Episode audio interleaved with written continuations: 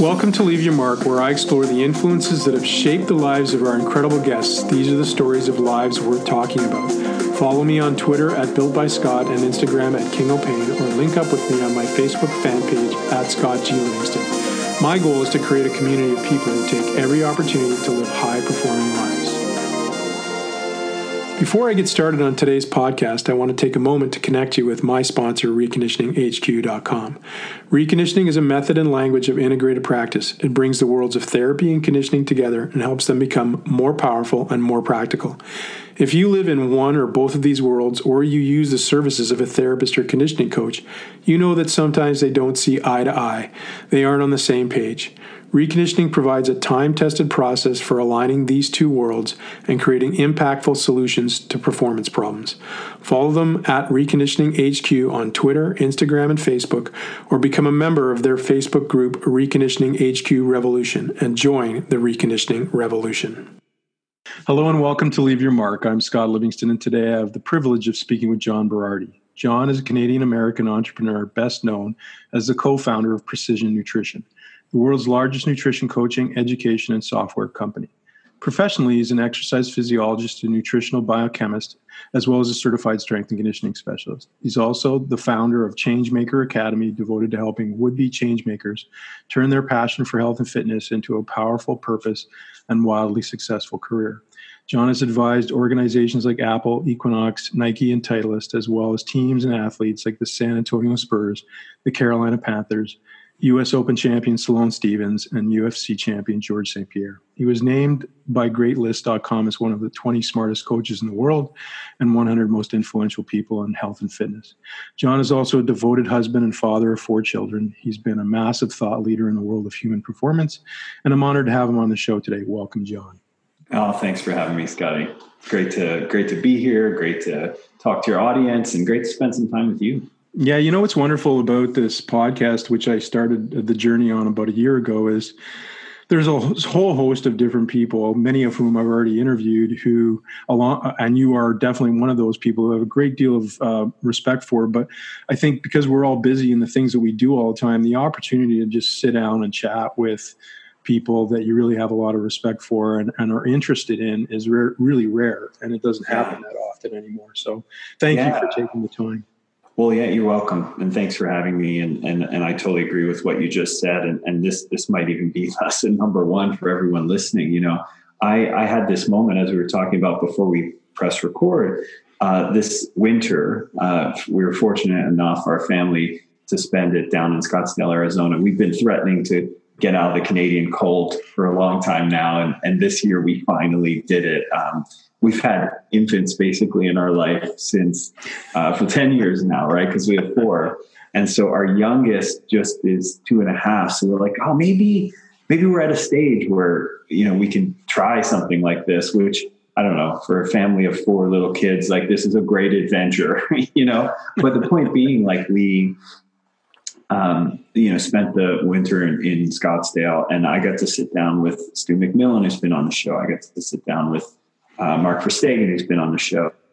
Honestly, I had a few lunches and dinners with these guys where after I left, I was like, man, I texted them and I'm like, I didn't even realize how badly I needed that, but I needed that. You know what I mean? So to your point, you know, we get busy with the things we're pursuing and we fail to connect with some peers who we do really respect and also enjoy their company. Mm-hmm. And when we get that, we're like, man, like I needed that. So it was actually just a great reminder for me, like, how can I be more proactive about doing these kind of things? Mm-hmm. Because they really do, you know, to use the old cliche, sort of fill my cup. Yeah, for sure. Absolutely. Well, I think there's a lot of stuff to unpack in your world, which I want to spend some time doing, but I do want to roll back to, you know, John Berardi as a little boy. What was life like growing up? And offshoot of that, what did you really dream of being when you were a little guy? Yeah. You know, at least my personal narrative kind of centers around being part of an immigrant family. Mm-hmm. You know, my parents were both born in Italy, and they emigrated to the U.S.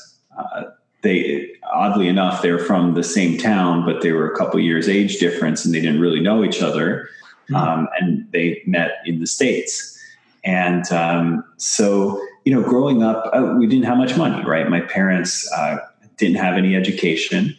They came to the U.S. at the time when a lot of Italians were coming to the U.S. It was after the big Irish migration, then the Italians came, and, you know, and at the time, Italians weren't looked favorably upon, you know, as happens, right? So the last round of immigrants comes over and they feel rooted. And then the next round comes and they're not happy about those new ones coming, even though they were the new ones just a minute ago, you know?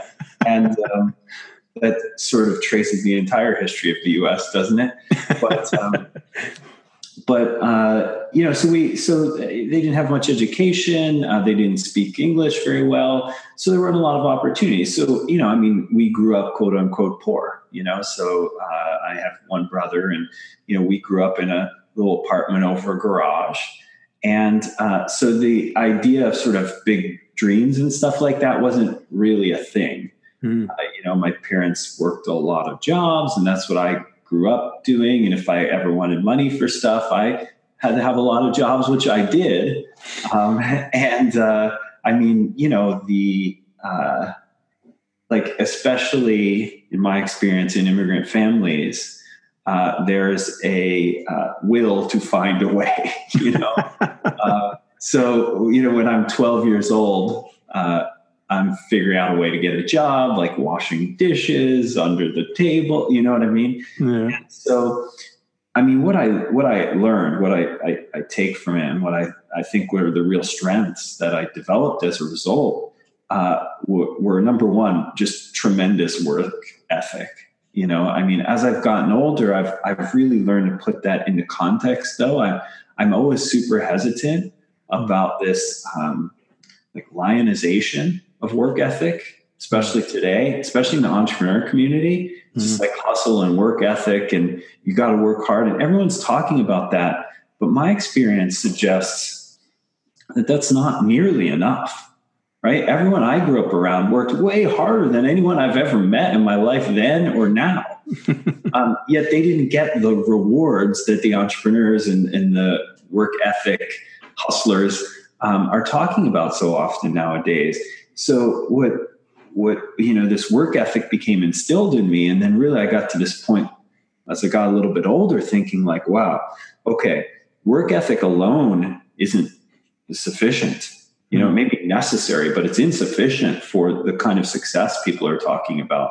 These people I know are working super hard and they're getting no material rewards, you know? So there must be something else to this equation.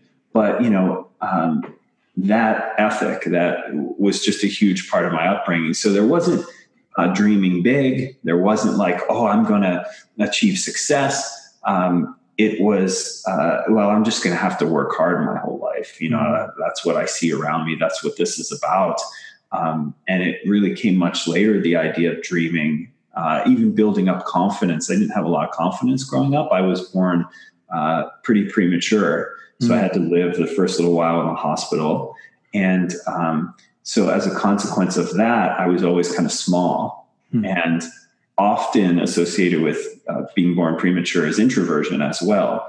You know, for anyone who's read Susan Cain's the marvelous book on this subject, the idea around introversion and extroversion is like people don't understand those concepts very well. They're like, oh, social or not social, but that's not really it. You know, the hallmark of sort of introversion is, being overstimulated by stimuli, you know? So bright lights are brighter, loud noises are louder, public spaces are more overwhelming. It's not that you can't do well in them. It's just that they are fatiguing. Your nervous system gets more taxed. So, and as a kid, that was super characteristic. My mom was like a shopaholic, and so she'd drag us to the mall or whatever. And I remember like coming home and not knowing what was wrong with me.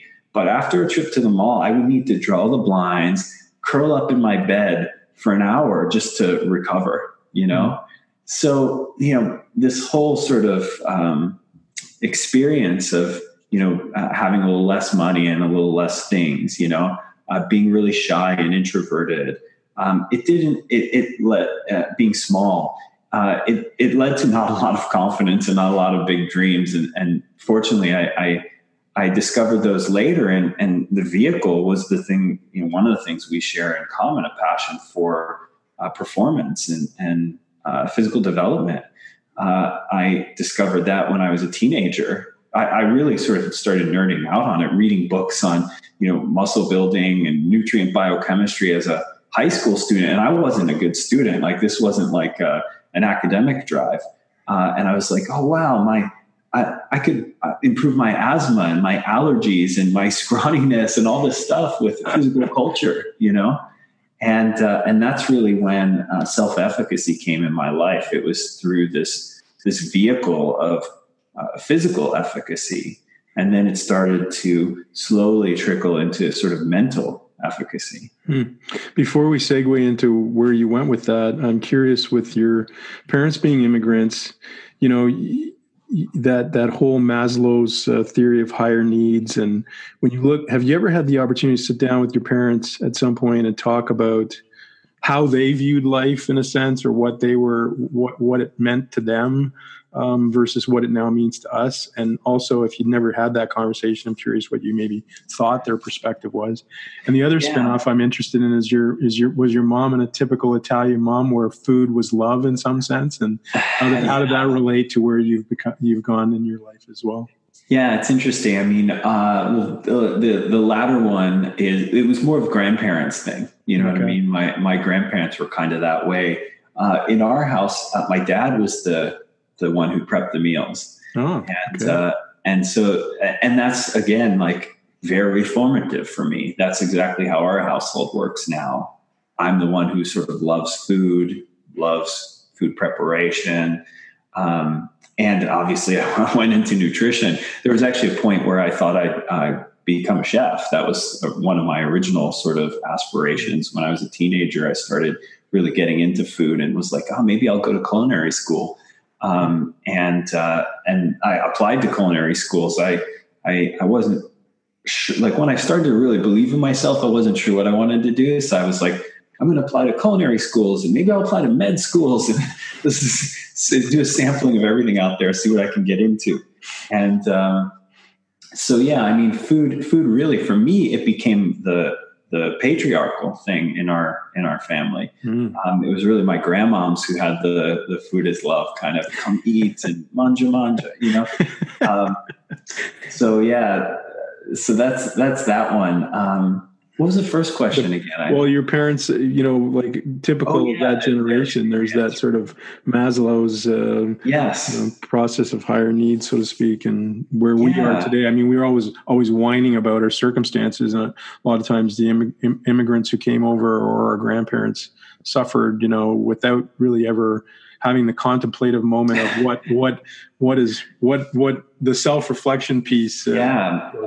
We've talked about this. And my favorite example is honestly, the phrase that a lot of immigrants will use, like, when they talk about education, for example, like, go get your education, 'cause no one can ever take that away from you.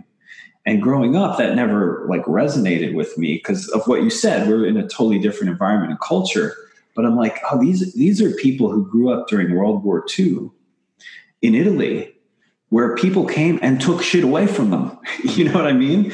Like, if no one's ever come and taken things from you, then that is meaningless, But, and also the idea of come right off the boat. They rode on a shitty boat. You know what I mean? Like, they were on this boat for weeks, and this wasn't a luxury cruise liner. You know what I mean? You're sloshing around in the galleys, right? So, you're right. Like, the lack of complaining attached to, I mean, this was the dream. You know what I mean? I'm like, we grew up poor. We grew up in a little garage, apartment over a garage. Like, this was markedly better for them. You know what I mean? So, it's very illustrative of another, I think, important lesson in life is that sort of Eastern philosophy talks about these ideals quite a lot, but sort of to bring it into our way of speaking about it, you know, it's just this idea that like, we often evaluate things relatively, right? So for me, it's like, I was poor relative to some of the other kids in my school, but they were doing awesome relative to where they were from. And, you know, are there ways in our lives where we can kind of squint our eyes and try and look at the absolute value of things versus the relative, you know? And so that's why I think to your question, it's really interesting to explore that with folks who have totally different life experiences. In this case, only one generation removed, where they were on a boat to get here. And when they got here, people were like, boo, go home, you know? And you're like, no, this is the dream. Mm. I'm actually living out the dream. And, you know, my wife is a Canadian, many generations. And, so there are little things that I'm always trying to sort of patiently convey to her around my parents, you know, who they are and what their experience of the world will have been. And also the pride that they would get from very, very simple things that we may take for granted. Mm. You know, like we recently bought a cottage, right? And so I wanted them to come up and see it. And, you know, she was like, well, you know, she's trying to work out the timing and in all fairness to her, you know, we've got little kids and the timing does have to be right. But I'm like, let's not delay too long because like this would be a tremendous source of pride for them that you would never understand. Mm-hmm. You know, like me having a house and a cottage, you know, from where they came from, like a little place in the mountains with no running water. Like my dad didn't go to school growing up. What he did was he went with my grandma to the fields. And what she would do is she would tie a rope around his wrist and a rope around a chicken's foot. And that was his companion for the day. So, you know, it's just a totally different life. And so it's sometimes hard to connect because of all these differences in worldview, but in other ways I find it really important to appreciate, you know? Mm-hmm. So you find bodybuilding or physical culture sort of, in your teens, I guess. And tell me about what it does for you from a positive standpoint and maybe even what it does from a negative standpoint as you look back on it, or maybe you don't. Mm-hmm. Interested in what you take away from that experience in your life.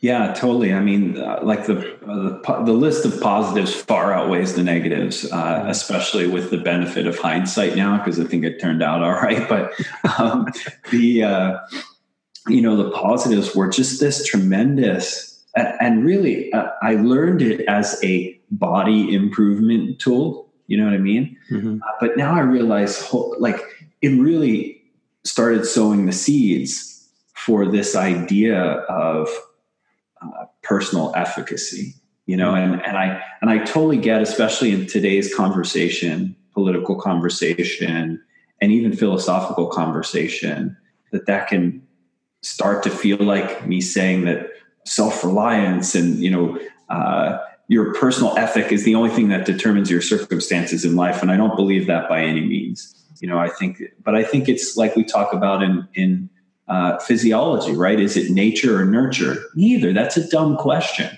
It's both. You know what I mean? Nature is our genetics. We all have those. Nurture is the environment we grew up in. We all have one, you know? So it's the same for me. Like, you know, your ability to dream or think about the changes you want made in your life is important, as is the set of circumstances that either allow or create huge barriers to that change. But for me, I was just like, well, this is the first time in my life I've said, I'd like something to be different. And then I put in an honest effort and it became different. Holy shit. What else could I do this with? You know what I mean? Right. And it started as muscles. You know what I mean? It started as, wait, I could actually play a sport if I wanted to. Or I can actually run outside without like having an exercise-induced asthma attack, you know? And I could be strong. And so all of this, I mean, it it then later translated into academics, because I didn't pay much attention to school in high school, and I was doing a lot of drugs and a lot of alcohol. And the idea that, oh wait, I could actually start paying attention and put the same work ethic towards academics and maybe see the same kinds of changes and successes and outcome. Whoa, okay, let me try that. And then, you know, on down the line, then learning about business, and then having a family and really wanting to do a good job at that. And then through each of the transitions of life, you know, it really was that first example. It actually makes my heart feel sad a little bit when I meet people who haven't had that kind of experience in their lives. Mm-hmm. And there are, at every age, people who don't actually realize that a certain amount of smart and consistently applied force can change your circumstances, or at least increases the odds that your circumstances will be changed. It's not 100%. And I meet some of them, and it does. It feels, you know, because I was lucky enough to learn that at a fairly young age, and then just be able to use that tool over and over again. You know, so I mean, there's a whole bunch of other what I consider like secondary benefits. You know, I want to try to unpack that for a second, because maybe you can, maybe you can't, but. You mentioned there's a lot of people who have not felt that before. And my question to you would be, was there a moment, or can you reflect on a moment or a time? Because you grew up in circumstances where there is an excuse, a so-called excuse leverage point there, where, you know, well, I don't have much, I don't come from much, I'm never going to amount to much kind of viewpoint. And then there's the view. And so I think there's people who live in that. Mm-hmm. And then you at some point made something clicked. What clicked that allowed you to go from, okay, I'm in this difficult circumstance, but I'm going to take charge of this element, and then that transcends into you taking charge of other elements in your life. Yeah, I think probably rock bottom is what clicked. You know, what happened for me was, you know, this will feel overly cinematic or whatever, but. It's my exact experience of what happened. One night I was probably late teens. I was out with some friends, and, you know, we were drinking, getting high, and we decided to go cosmic bowling, right? Which teenagers do. And so I was in the back seat with my best friend, Chris, at the time. And two of my other friends were up in the front, and on the way home, the driver was doing the, hey, swerve the car idiocy. You know what I mean? Like, ooh, isn't this fun? Like late night country road, swerving across the road. And so as we were approaching town, you know, curbs start to come up, because you go from country to, you know, the burbs out of town. And so he did the swerve, and he actually hit a curb. And then what happened was, you know, the front tire hit, and it sort of drew the back tire. And then we started doing 360s across the road. And I knew this road really well. And off the left side, which is where we were heading, it was just a bunch of trees. And I'm like, we're dead for sure. Like, you know, and it really was a weird, like, near death experience, where the time just really slowed down. It was so crazy. You know, remembering it after the fact, but time's slow. I feel like it's just, we're just whoosh, whoosh, like 360s across the road. And I grab my friend Chris, and I push him down, and then I kind of jump on top of him. And I'm like, we're going to hit one of these trees and dead. We're all dead on impact. And so the car lands, and I'm like raising my head. I'm like, we're not dead. And what ended up happening was, we perfectly positioned between two trees, knocking the side view mirrors off both, but without actually hitting either of the trees. Wow. And while all this was happening, I remember, I mean, I wasn't getting along with my parents well at the time. I was in a pretty rebellious stage. And again, I was drunk and high most of the time. So that wasn't helping things. And I had the cliche, like I was seeing my life flash before my eyes. I had visions of my childhood, like with my little brother, and we were very close growing up. And, you know, I remember like little moments of joy spending time with him. And then I remember my grandparents, some of whom who had passed, and I was just seeing my life. And then the last scene was my parents standing over my open grave, and obviously like sadness and shame was on their face. And I felt horrible. You know what I mean? I'm like, this is, I'm the result of all these choices that they've made. Mm-hmm. And I'm breaking their heart and causing them great shame. Like, fuck, you know? And so when we landed, I was just like, I have to go. Like I not just have to leave this scene, but something has to be different in my life. And I did. I was like, guys, let me help you get this car back on the road. And then I'm going to walk. And so I walked away from the car, walked home. That night, they got the car back on the road. They got pulled over by the police because the car was in shambles, and all got arrested that night. And for me, I never saw those guys again. Like it was literally the next day I woke up and was like, I don't know what is going to be different in my life, but something's got to be different, you know? And so that was the pivot moment. And what was, what I always like to tell people about that is the cinematic moment goes, and then I woke up and I started working towards a new future. And, you know what I mean? And cue the inspirational music. But it wasn't like, I didn't know anyone. Like I stopped hanging out with all the people I knew. Mm. I stopped self-medicating with alcohol and drugs. It was a lonely, terrible year, you know? And the thing that actually, saved me, I think, was the weight room.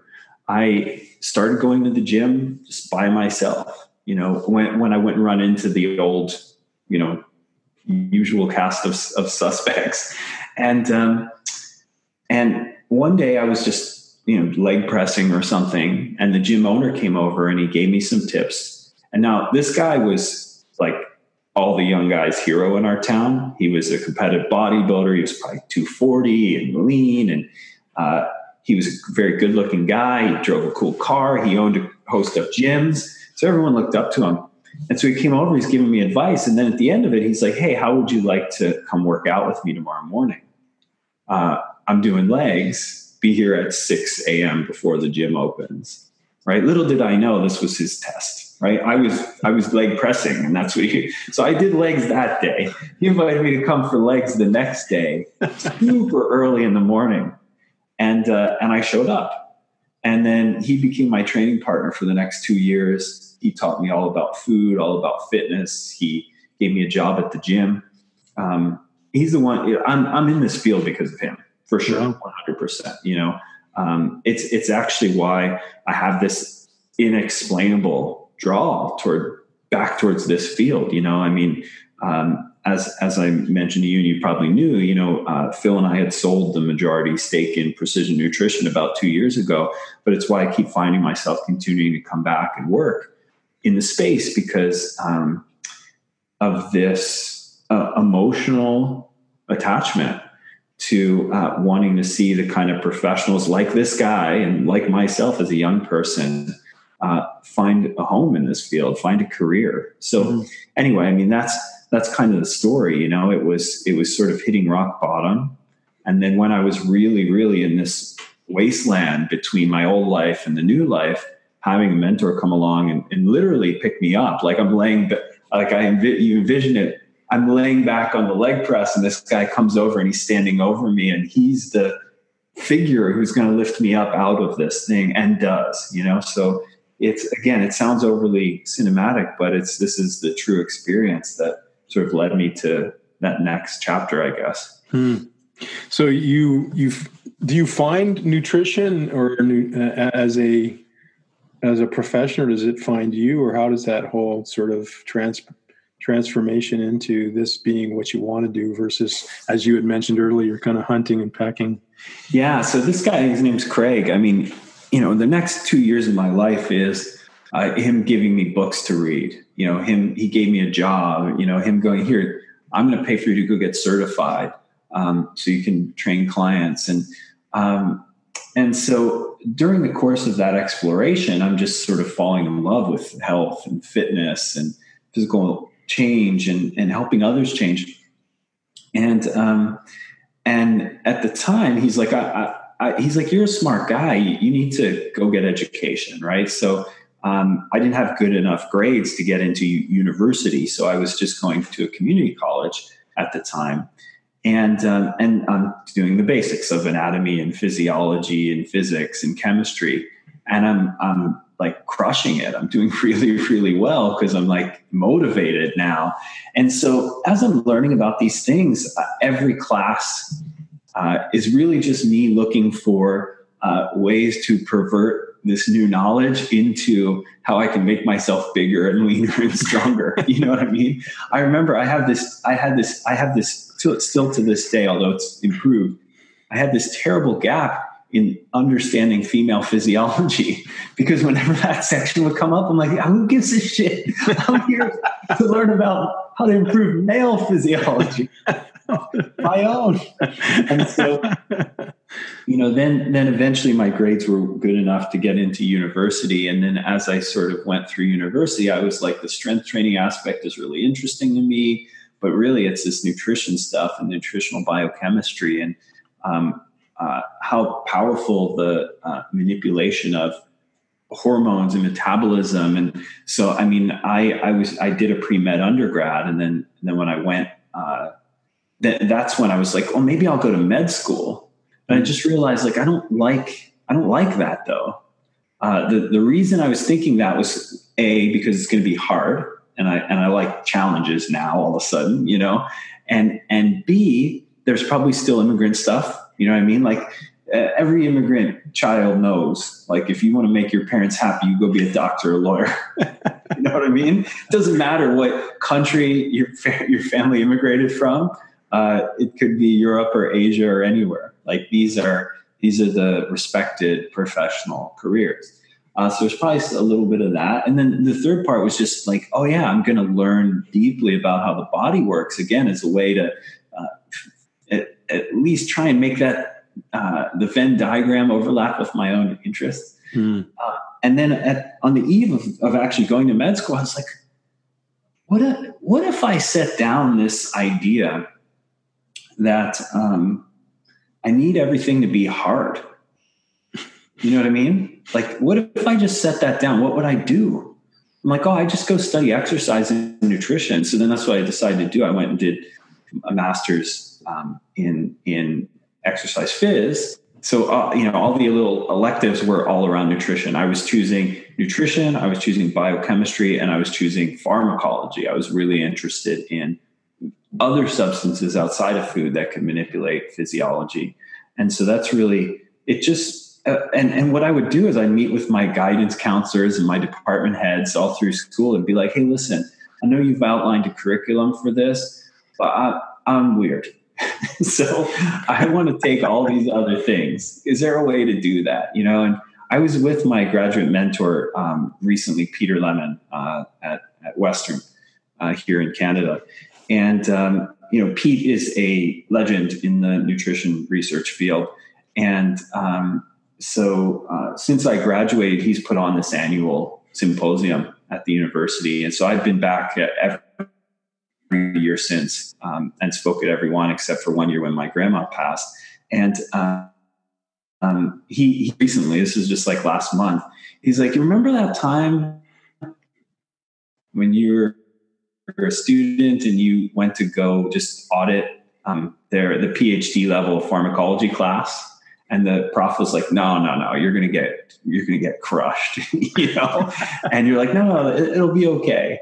And that was kind of an example of my experience in university, I was like, I figured out, and I think this is a result of my environment growing up, that if you want some of the good stuff to happen, you have to play by some of the rules. You know what I mean? Like, and my parents are very big rule followers, right? I mean, how could you not be? You come to this country, you're like, we could get kicked out of the, you know what I mean? Like, let's follow all the rules and let's make sure everyone recognizes that we're following all the rules. Like if I got in trouble at school, whether it's my fault or not, I got in trouble at home. You know what I mean? Because that was the public perception of us being troublemakers. So I learned that, hey, you got to follow some of the rules. But I also had this other streak in me that was like, but I want to create a path, right? And this is like the perfect 1+1, like synergy. You know what I mean? It's like, man, I got some of that from my parents, but now we're in this free environment, you know, and now I'm an American, you know, where I can find a way to make that coexist with striving and to coexist with this new pursuit, right? Which I've thought for a long time is really interesting because it's an accident of environment, but beautiful too. You know, it's like that. I took that thing and I shaped it a little bit just to my new circumstances. Okay, quick break here to tell you about reconditioning. Reconditioning is for treatment skills and protocols and training methods and exercises, like an operating system on a smartphone is for applications. Fundamentally, reconditioning brings the worlds of therapy and performance preparation together in one systematic process that makes treatments and training systems more efficient and effective. Level 1 takes you through the fundamental assessment process and gives you a tactical approach to eliminating issues that stand in the way of your client's progress towards quality movement and a healthy and high-performing state. Level 2 goes deep on context, analyzing and understanding variable movement patterns, gaining clarity on key movement attributes, and being exceptionally precise about your interventions and strategies. It then links to the overall preparation program. It becomes deeply considerate of the context of that program and the environments of the preparation. Finally, our Reconditioning Mastery Mentorship is a completely virtual experience you can engage in from the comfort of your home. It allows you to benefit from our 50 years of professional practice in a high-quality community of practitioners. This 8-week program walks you through how to apply this powerful operating system in your environment and your circumstances, irons out all the question marks, and ensures you are ready to deliver the most effective reconditioning practice to your clients. Head over to reconditioninghq.com to see when our next courses are being held and when our next mastery mentorship is starting. Become a reconditioning specialist and join the reconditioning revolution. Okay, we're back. I talk to a lot of young people, young friends, young students, young entrepreneurs today. And I feel that there's this interesting thing happening where they just don't have the same sort of respect for education, which is cool. I mean, I think maybe my parents' generation had too much respect for what education could do. And now this one's like, oh, but you don't need it. It's a waste of time, you know? Or that when you're in the midst of it, that somehow if you're playing the game, you're not being true to yourself. So in other words, if you're just learning the material that the professors want you to learn and writing the answers that you're supposed to write on the tests, that you're somehow not being a critical thinker. And I think that's a mistake. You know, I think that that's just that game, right? It's not the whole of your life, right? It reminds me of when Eastern philosophy talks about this idea of the observing self, right? So there's, if you're angry or feeling a strong emotion in the moment, the first thing part of you wants to do is really identify with that I. All of me is angry or jealous or whatever the case may be. But the observing self, you can tune into that for a moment and go, hey, oh, well, wait a second. There's part of me that's noticing that I'm angry, and that part isn't angry at all, right? Or that part isn't jealous at all. Like that's the real self, you know, the observing self. And so, you know, it just kind of reminds me of the same thing, which is, you know, you can have the academic self winning the academic game. And so, I mean, I just draw that back to what my experience was. I wanted to win the academic game, and I also wanted to squeeze the academy. for all the things that I wanted to, you know, and that was how I got through school. And I did very, very well in school. And I also left having learned a ton of things that I wouldn't have had with the traditional academic experience. Mm. It's an interesting segue actually into, you know, having listened to the small piece that you did for Altus. You tell a story in it, which you can elaborate on, about being, you know, speaking to a bunch of bobsledders and sort of giving the classic sort of nutritional spiel, and them sort of, you know, not necessarily truly listening to it at the end of the day. And you sort of having this resonant connection with the why, part of why is nutrition, the fact of the matter, nutrition not being necessarily absorbed. And what you just talked about is really this concept of individual differences. For some, the concept of constructed education is going to be really empowering. For some, it's going to be a distraction. For some, entrepreneurialism is going to be something that really empowers them. For some, it's not. And in nutrition, there's really different ways to skin a cat. When did you have this kind of discovery, and we'll unpack it from the nutritional perspective and then shift it into business, where you recognized that you really had to understand the person's why and find ways of connecting with that allowed you to be maybe as successful as you've been in nutrition and in business? Yeah, and I think the first lesson comes from just a real mismatch between the problem we think we want to go out and solve and the one that needs to be solved, you know? Mm-hmm. You know, this, we talked about Stu, and this is full circle because, you know, this was Stu calling me and saying, "Hey, JB, come down. I want you to work with the U.S. bobsled team" at the time, which he was coaching. And I remember just preparing this slide deck, which had all the cutting edge stuff and the latest research and, you know, up to the date journal references, you know, and I had like 6 hours of it prepared. And I walk into this little lecture hall at the University of Calgary, which is, you know, the Olympic Oval where they trained at the time. Like half the team walks in late holding bags at McDonald's. And, you know, and I was like, oh, man, I need to give a new talk. You know? It was this sort of dawning realization. And I sort of encapsulate it in this particular moment, but it really took the next year or two of my career to really think about what this meant. But this idea that the problem we're trying to solve is knowledge. You know, what should I eat to improve my performance? And I was on Mike Gervais' podcast recently, and, you know, he put it this way, like, you know, most people know the difference between apples and apple pie, but they just eat too much apple pie, right? So this isn't the knowledge issue that we thought it was. This is an application issue, and even more specifically, a psychological issue.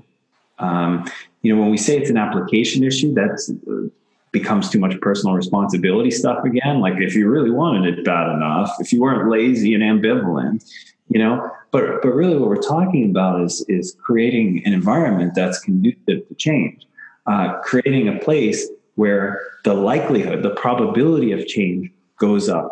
You know, if we expect as coaches, our clients to just do a massive personal heroic effort to achieve success, some will do that, and we'll have an effective screening tool for the people who are willing to do massive heroic efforts. You know what I mean? And then if we're talking about elite sport, now we're finding only the athletes who are willing to do massive heroic effort and have the perfect genetic makeup. So the population to draw from for athletic success, high performance, is too small. You know what I mean? You need to be both genetically gifted athletically and have this other gift of fortitude or stick-to-itiveness or whatever. As a coach, we shouldn't be screening for the smallest possible population. We should be looking for factors that increase the probability of success in the broadest possible population that could have success. You know, and I think about that with nutrition coaching. I think about that with athletics coaching. I think about that with life coaching. You know, what are the things we can put in play to increase the probability of success. Mm-hmm. So for every 100 people that I could expose to my coaching, how can I make sure that 40 have a chance of succeeding rather than 10? Mm. You know, and that's where it goes beyond nutritional biochemistry or beyond, you know, high performance physiology. This goes to what we refer to as coaching, you know, which is a psychological endeavor. It's philosophy, it's psychology, it's behavior modification, and it's this idea of individualization that you talk about. You know, I think of it in terms of limiting factors. Like a simple idea of identification of limiting factors is young female athlete doesn't eat animal protein, presents with, you know, fatigue and diminishing performance. I mean, one of the first things you look at as a nutrition coach would be iron, right? Is there, do we have someone who's facing like an iron deficiency anemia type of situation? So imagine if we started coaching that athlete not in this way, if we didn't look for limiting factors. And let's say we're like, oh, it's probably your diet. So let's put you on a paleo diet, right? So you basically take an athlete and you give them 100 new behaviors and a very difficult thing to do that's basically represents a complete lifestyle overhaul. And all they really needed to do was get some iron. You know? And yeah. This is what's happening all over performance, all over nutrition, all over coaching in general. Mm-hmm. We're like, you need a lifestyle change. I mean, that's the nice way we say it, you know? Mm-hmm. But I think really coaching is about finding the log that's creating the log jam, right? What's the thing that's limiting your performance and causing a symptom or preventing an increment?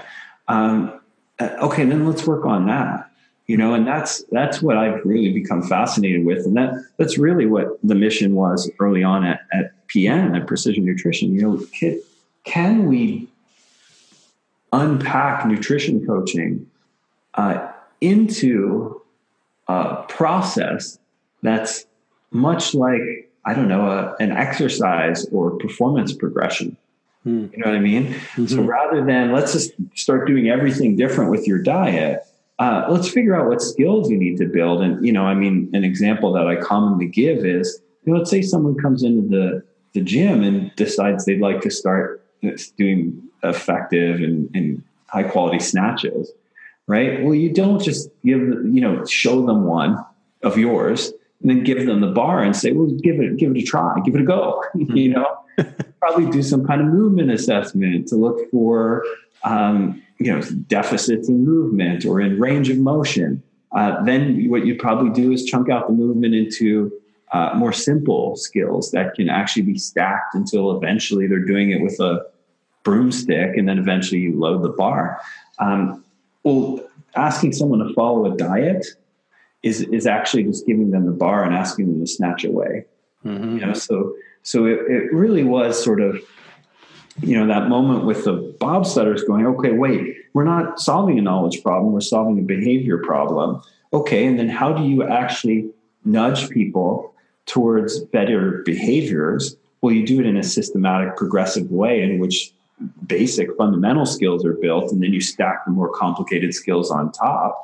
And now you almost get like a curriculum model for learning a new skill, which the skill may be eating better, or it may be learning to do an exercise, or whatever the case may be. Mm-hmm. How, sort of to play off of that and to understand how you turned this deep interest in nutrition and the science and all the other things that you brought to the table into a business life. But how did you go from being a solopreneur, kind of doing your own thing and investigating that world? What converted you into entrepreneurialism and seeing this be something much bigger than just taking care of the client in front of you? Mm-hmm. Yeah, I mean, I love to talk about my master plan and all my early precocious business acumen or whatever. But none of that was true. I mean, you know, my philosophy on everything had probably by my late 20s had become analogous to how I would view dating, right? So do you start dating someone with the initial meeting being a screening tool for marriage and like forever after? There's some people who do, I think, but do, yes. I get where you're going with that. Now, or do you just go, hey, I met a cool person today. Would I like to talk to them again? You know what I mean? Yeah, yeah. If yes, see if they want to talk to you again.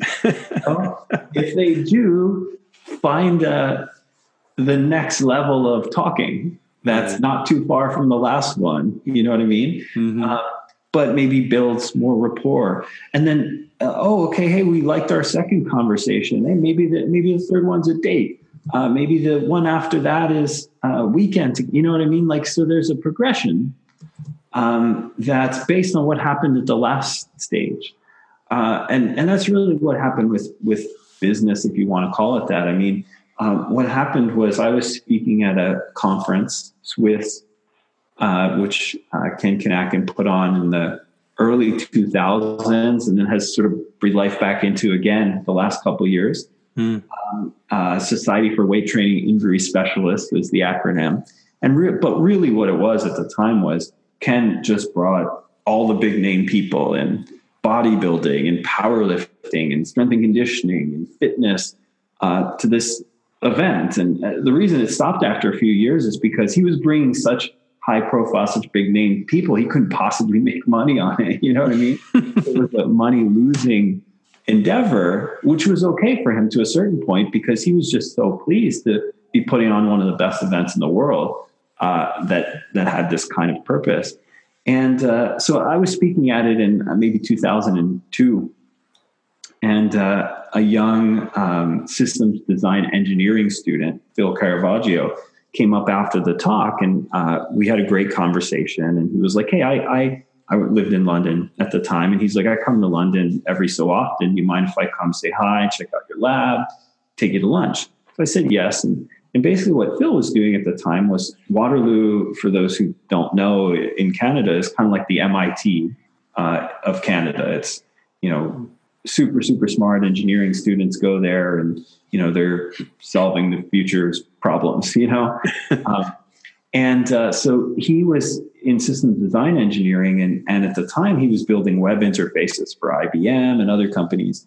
And he was like, I love your work. I love the field. We should build a website for you and start sharing this knowledge that you have like in a broader way. And the visionary that I was like, that'll never work. Because again, context is so important. At the time, I had a little like IBM laptop connected to dial-up. You know what I mean? Like it didn't have much storage capacity. And when you wanted to get online, you had to, I would read I'd do my textbook readings while waiting for a web page to load. You know what I mean? So I'm like, who wants this? You know, no experts had their own websites and stuff like that. So, but nevertheless, he was persuasive and convinced me. So we built a website. And what we did was we just started sharing the things we were learning. You know, I would spend one full day a week in the stacks at the library, just reading journals. And you remember when you didn't get them online, if you wanted to read the latest study from the Journal of Applied Physiology, you had to go in the basement of the library where these were bound, right? Every 3 or 6 months of journals were bound together and you just had to pull it off the shelf and read it. And so I spent a full day doing that each week. And then I was doing some coaching on the side and I was just sharing what I learned on the website. And it started to get popular and we put a little thing like subscribe to a newsletter on the side, you know, if you want more great updates from us. And people signed up for those things back in the day. There wasn't spam concerns and all the things we have nowadays. And so in a pretty short period of time, we had, you know, 30,000 people on our mailing list. And we wanted to figure out what we were going to do with our lives because school is coming to an end, grad school. And I actually got a job offer from a big sports supplement company, and Phil got a big offer from IBM. And we looked at each other and we're like, you know, these are pretty enticing offers. They were six-figure salaries for both of us right out of school. But hey, should we see if there's something we can do with this Science Link thing, which was the early name of Precision Nutrition? And we're like, yeah, okay, we can go get big shitty jobs later. let's at least try this for now. And so we just started. We were making no money at the time, and we just started like doing some one-on-one online coaching, and then doing information products. And so, you know, that went on for about a year or so, and we were probably making like $8,000 a month total. And then what ended up happening was, you know, we had this big list, and we also wanted to put together like a really comprehensive knowledge product. So we put together what we called the Precision Nutrition System. And it was really a series of guidebooks, nutritional guidebooks. We also filmed a bunch of video at the university. So part of the video was a seminar that I gave. Part was a bunch of cool things we were doing in the lab. Part was like we went to a cooking teaching kitchen, and we did some like practical nutrition stuff there. So we threw that in, and then there was a bunch of audio. We just made this really comprehensive sort of do-it-yourself, self-guided nutrition program. Mm-hmm. And we launched that, and that exploded. I mean, I think we sold 1,000 units during our launch, which, you know, we went from $8,000 a month in coaching revenue or whatever to, and some like an early cookbook that we did, to 140,000 sold in the first month. Wow. And sales were really progressing from there. I think, you know, after the launch, we were averaging about 60,000 a month in sales on this thing. But what we started to really feel was that information products alone don't change people's lives. Mm. You know what I mean? Like a book doesn't actually change anyone's life. What a book can probably do is introduce a new idea, which I think if you connect with other people about, helps the idea take root. And then if you get some kind of support through the implementation of that idea, there's a high probability that that idea can make a difference in your life.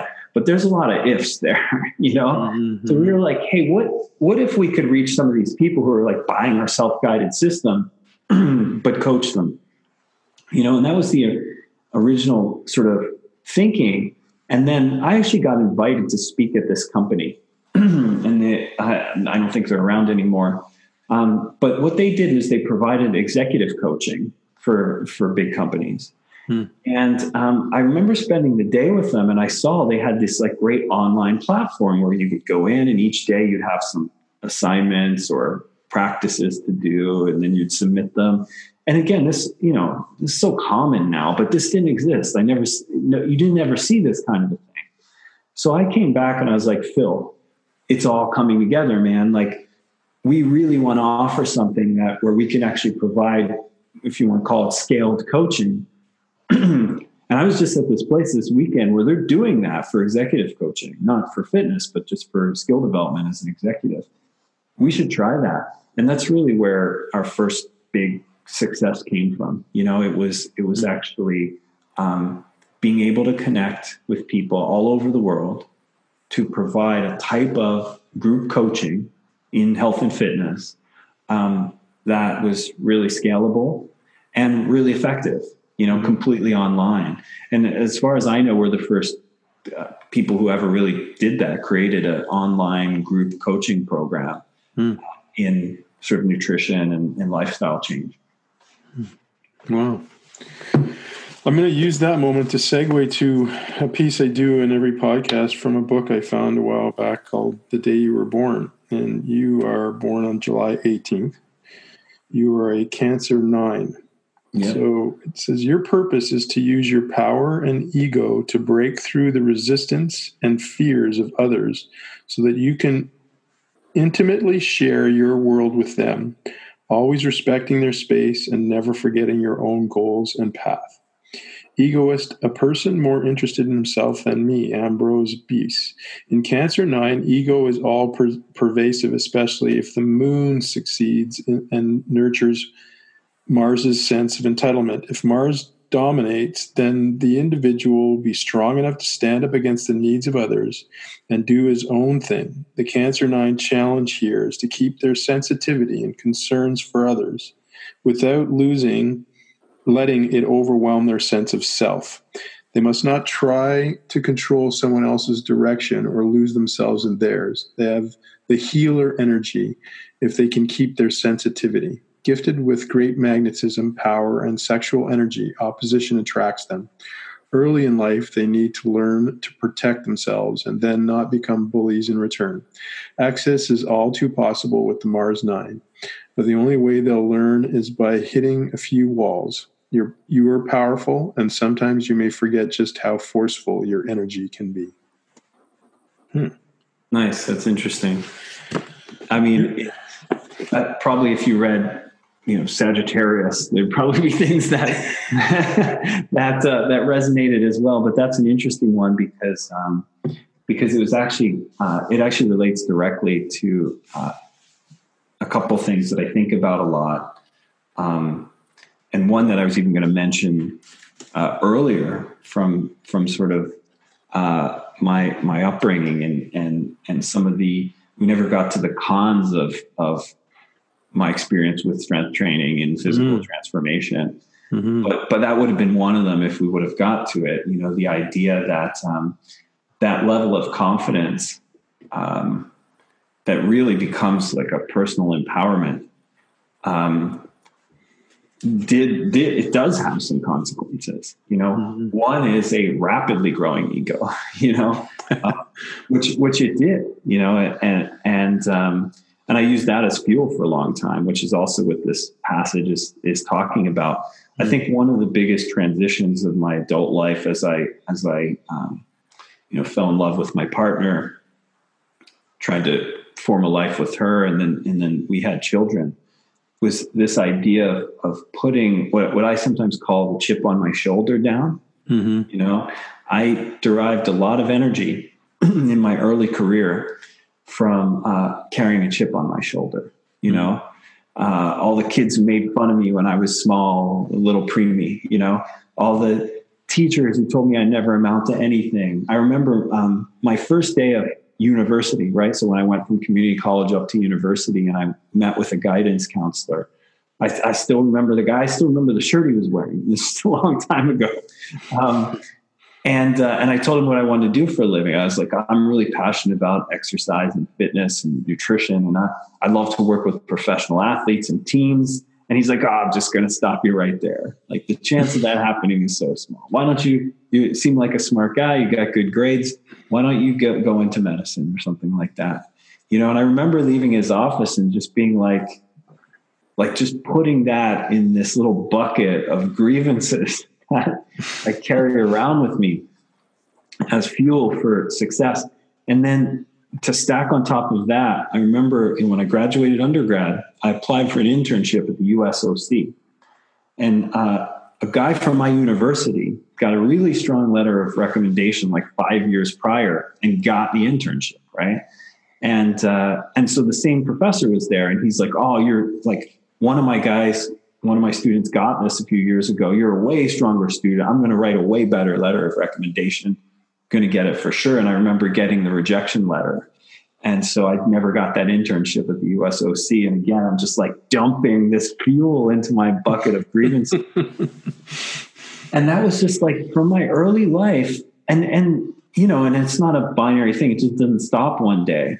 I think what is really bad about it is that in my early life, I intentionally used all those grievances as fuel. But then like in the in-between stage where you start to get older and more mature, you don't even know you're doing it anymore. Mm. You're carrying around this suffering. You don't even know why it's there. Mm. And it is fueling your performance. Mm. But it's also corroding part of your soul. Mm. And so, for me, that's one of the greatest things of this other phase of my life that I'm in now, where I'm like, I can legitimately say that I'm no longer excited by, driven by, or compelled to perform based on people telling me not to, based on a chip on my shoulder, based on trying to prove other people wrong. Mm. And it's a really, really good feeling. And that's what this kind of reminds me of, because it does the walls in the passage, bumping into walls. That was so critical for me early on. And this isn't me saying young people shouldn't use that as fuel. I'm like, I got to where I am doing this, you know, mm-hmm. But there comes maybe another act of life where, man, you got to put this down and you have to actually lean toward the things that are joyful and the things that you are really excited about doing and that meet your purpose. So that was a cool passage to read and reflect on while you're reading it, because the second thing in my life has been that sort of tempering of what might be measured as empathy and ego. Mm-hmm. You know, I think you see a lot in the health and fitness and performance space also. So I don't think we're going out on a limb here by saying that it might be useful to talk about in this context for the listeners. But I've been really fortunate in my career because I've been put on big stages and had large platforms and things like that. So I have my ego needs have been met a really long time ago, you know? So, but then the problem with that is I have ego privilege, right? I'd be like, people out there stomping around trying to get people to look at them. What's wrong with them? Well, wait a sec, JB. You've had that for 20 years. It's easy for you to say it's not that important when you've benefited from it, you know? Right. So it really is this dance, I think, as the passage talked about, between what is essentially empathy and ego. You know, how can both coexist, because they can and they should, in a way that, you know, I guess makes you not an asshole and makes you someone who's useful. Yeah. You know? Talk about that for a second, actually, where I had a good conversation with a colleague of mine, Ben Sporer, who's a really talented physiologist in Canada, about this sort of same conversation where, you know, when we were younger, this area of expertise called human performance was really just kind of, I guess, call it starting in some ways. I mean, there's obviously some science behind it, but I think the investigative nature of it, and you mentioned the internet and the sort of the permutations and directions of that. And now it seems like there is so much information, and younger people are so immersed in all this information. And there are so many people doing what we did early in our careers, but now are sort of up against this wall of trying to create some level of significance and sort of shouting at the top of their lungs with their social media platforms. Without being preachy on the top of your pulpit at this point, but how do you advise younger practitioners today, in whatever side of that coin they're in, on staying the course of building themselves and their experience, whilst at the same time trying to find significance so that they can actually earn a living and you know, be capable of taking care of their families or themselves? Yeah, that's a great question. And it's one that I have a framework for, actually. It's funny. It's going to seem like not connected when I first say it, but basically it's a marketing framework, you know, because marketing, like, we can fetishize that word as whatever, Facebook paid post or whatever, you know, but really marketing is just, do I like you, trust you, and want to buy from you or hire you, you know? Mm-hmm. And so it's know, like, and trust. And the framework is essentially, if you want to know what marketing is in 3 easy steps, which also answers your question, it's know deeply what people want. That's the first one. You know, number 2 is build, offer something awesome to deliver that thing that people want.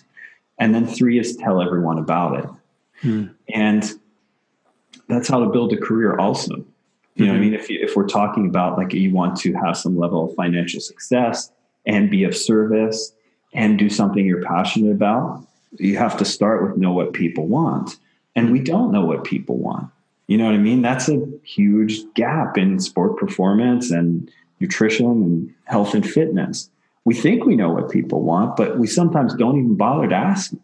Mm-hmm. You know, and one of the classic examples I like to give is, I remember reading on a social forum, I think someone, a client, a former client, this was a long time ago, someone asked them her if she would recommend precision nutrition coaching.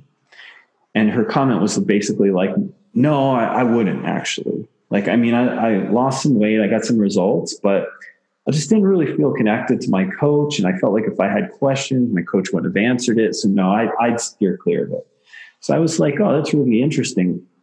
You know, who is this person and what happened, you know? Mm-hmm. And so I looked up her data.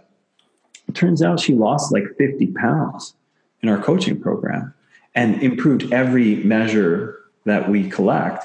And we collect things like self-efficacy, and we collect, you know, all kinds of like knowledge acquisition markers. And, you know, we just want to see, like, not only did they lose weight, but are they capable of keeping it off? And have they built some psychological skills and some knowledge? And so everything improved for her. Yet still she was evangelizing not doing PN coaching. So I'm like, is this person crazy? What's going on? So right around that time, learning about a tech, and it's sort of an interview technique to get deeply at why people are hiring, call it hiring a product or a service. And it might feel weird to say, like, someone might hire an iPhone or a drill, but there's a job that they need done. And so they're hiring these tools to do it. And so it's an interview technique that you use to get at the job that people are hiring you to do. So I interviewed this person, and I realized, oh, wow. Well, she, you know, we assumed that our clients were wanting and would be happy if they got weight loss and the acquisition of knowledge and higher self-efficacy. But what this person also wanted was connection,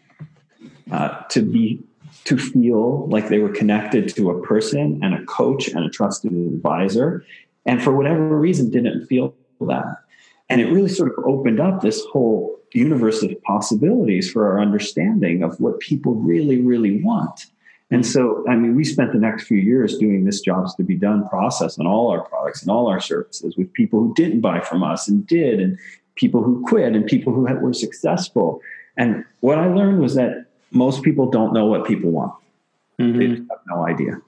You know, they guess, they think they do, they're wrong. And the way to know, if you know, is just a simple answer to this question. Have you interviewed a bunch of people?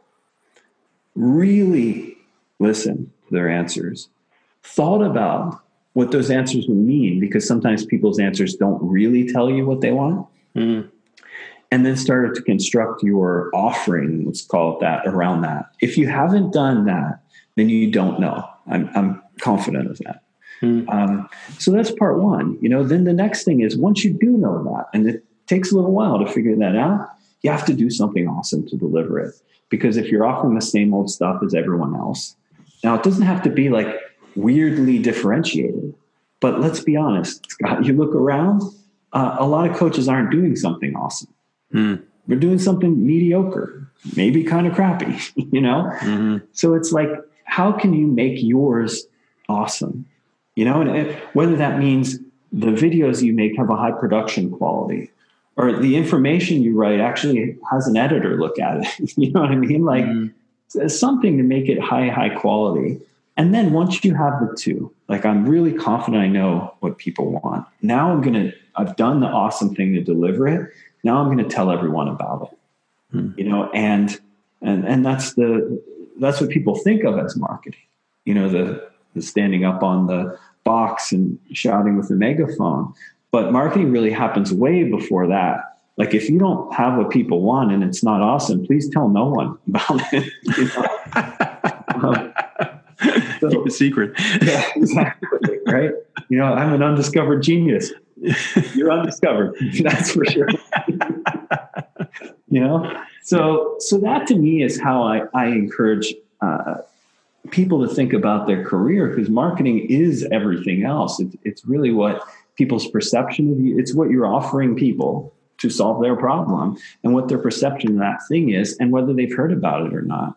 Mm-hmm. So again, fetishizing the word marketing or being like, oh, I don't know how marketing advice could apply in my career would be a mistake, because this is exactly what we're striving for. When you say I want a great career, it means I have, I know what problem to solve. I have a good offering to solve it. And everyone out there knows that I have that. Hmm. Cool. So, you know, I think it also is a career long project, as you know. Patience. Yeah. Good advice. I've kept you for a long time, but I didn't want to leave without just asking you about fatherhood. You mentioned earlier, you know, the meeting your partner, and then, you know, this other phase of your life, having multiple children. You know, how has that contributed to your personal growth and tempered you or strengthened you as a person? Mm-hmm. Yeah, I mean, this would be a good time to also say, or made you a worse person, you know. But yeah, I mean, it's. I think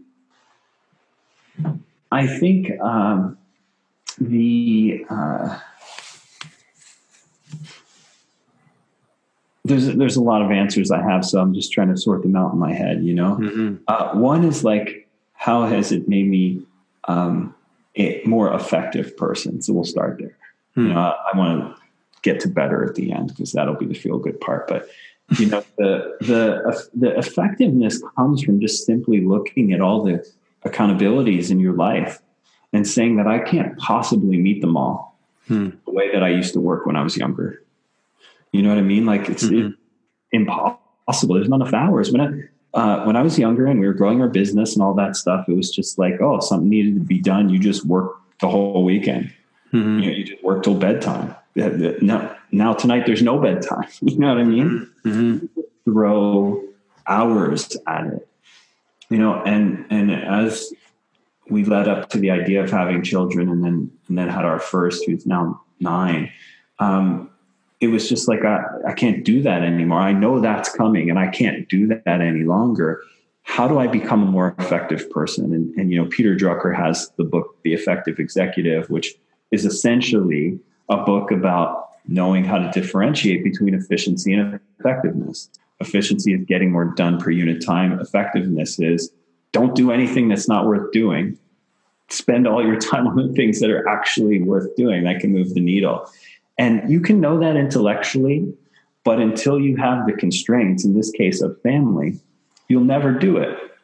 Hmm. And that was the big thing that happened for me. You know, I was like, all right, can I actually get bigger, more important things done, even with the constraints of having, you know, family, mm-hmm. Even with the desire to spend way more time with them than at work?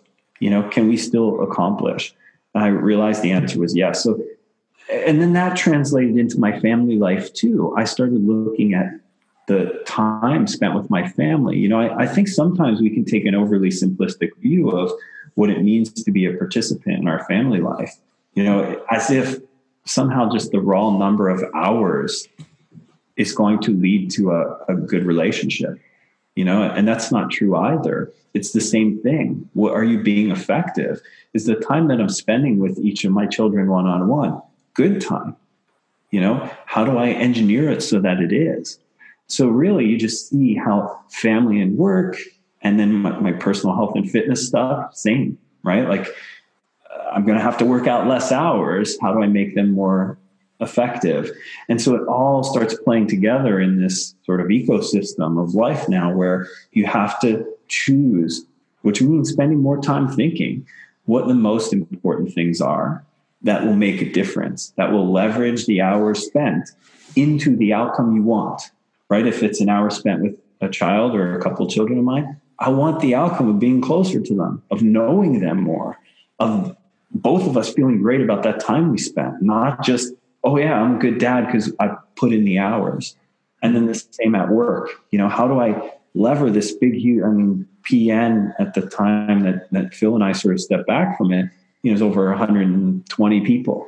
How do we leverage this big organization with a minimum number of hours to really do better things not just, I'm compromised now. You know what I mean? I'm handicapped because I have this family. No.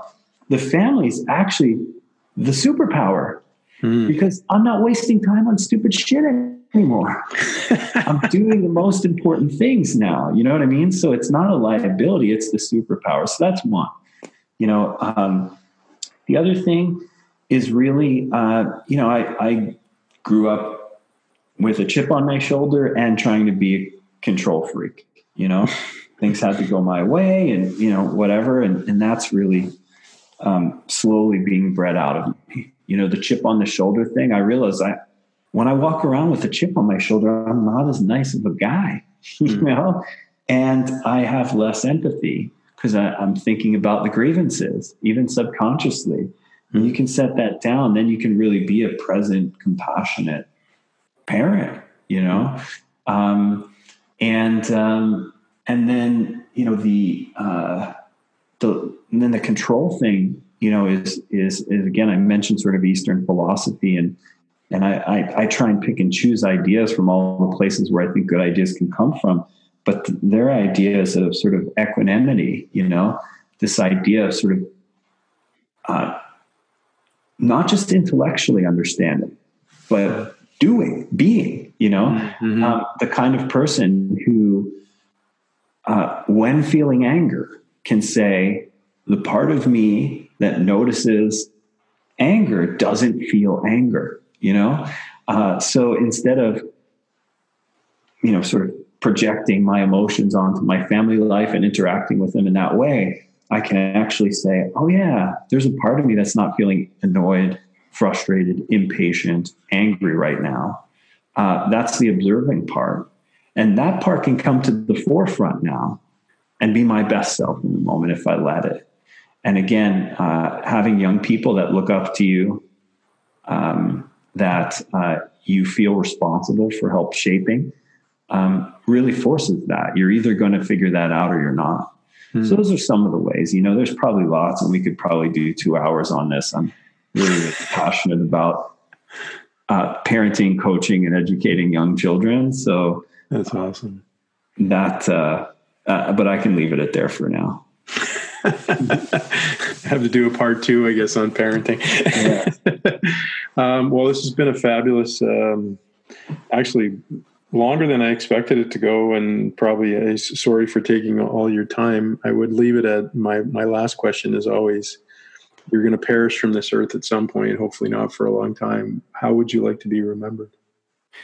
Yeah, I mean, so there's the professional side, which is, you know, you've talked about your why a few times in our conversation, you know, and I've done a lot of work on that for myself. And again, I think it harkens back full circle to what we talked about earlier, where someone kind of saved my life, you know? And so for me, I just realized, hey, when I always frame it this way, when I die or retire, you know, I know I'm going to have worked hard. That's bread in me. You know what I mean? That's what I saw growing up. I always knew I was going to work hard. So at a certain point, I asked the question, like, what will I work hard on that I will feel will have mattered? You know what I mean? Mm-hmm. So if I'm going to put in all that effort, I'd love it to be towards something that I feel great about having worked towards. Mm-hmm. And I don't know why it's this, but it's in this space of health and fitness and lifestyle change. And very specifically, I'd love to know that the professionals working in this space, that's something I did and I don't need credit for it. Again, my ego needs have already been met. If I would just was involved in starting the snowball rolling down the hill and then I go die, you know what I mean? That's fine. But that the professionals in this space see the people that they work with differently. I feel great about that. If they see themselves differently, and if they see their potential for having a career, doing something they're really passionate about, making a real great difference, and then being able to provide for their family through the process differently, then I'll be super, super happy with my professional work. That's really, and I had the chance to test that recently. You know, it's great for this to be a cute little soundbite, but you know, when I stepped back from PN, you know, I took a sabbatical. And then towards the end of sabbatical, I just started forming a new company. And Amanda was like, hey, what are you up to? And Amanda's my wife. And I was like, hon, I don't know how you're going to feel about this, but I think I have to start a new company. And she was like, oh, tell me about it. You know? And I'm like, listen, before we start, I need you to know, I don't want to do this. You know, I just, but I can't stop myself from doing it. And, you know, and that's the thing you brought up earlier, the Changemaker Academy thing. You know, it's my newest gig, which is really centered around, even in a bigger way, connecting with people who work in health and fitness and lifestyle change, and helping them turn their passion for this into a powerful purpose and a successful career. And so again, you know, I've long talked about my why and my purpose. And it's this thing about the field and people working in the field and seeing themselves and their clients differently. And then some days I ask myself, is that just the thing I say all the time now because I think it sounds good? Or is that really what's going on? Mm. And I'm like, oh, this is the test. I don't want a new company, but I can't stop myself from doing it. It's happening because this really is why I go to work each day.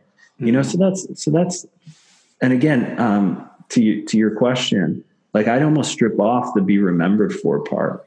Again, ego needs have been met a long time ago. Don't remember me for it. I just want it to happen. You know, that's really it. And that's on the professional side, and maybe we'll leave it at that. Beautiful.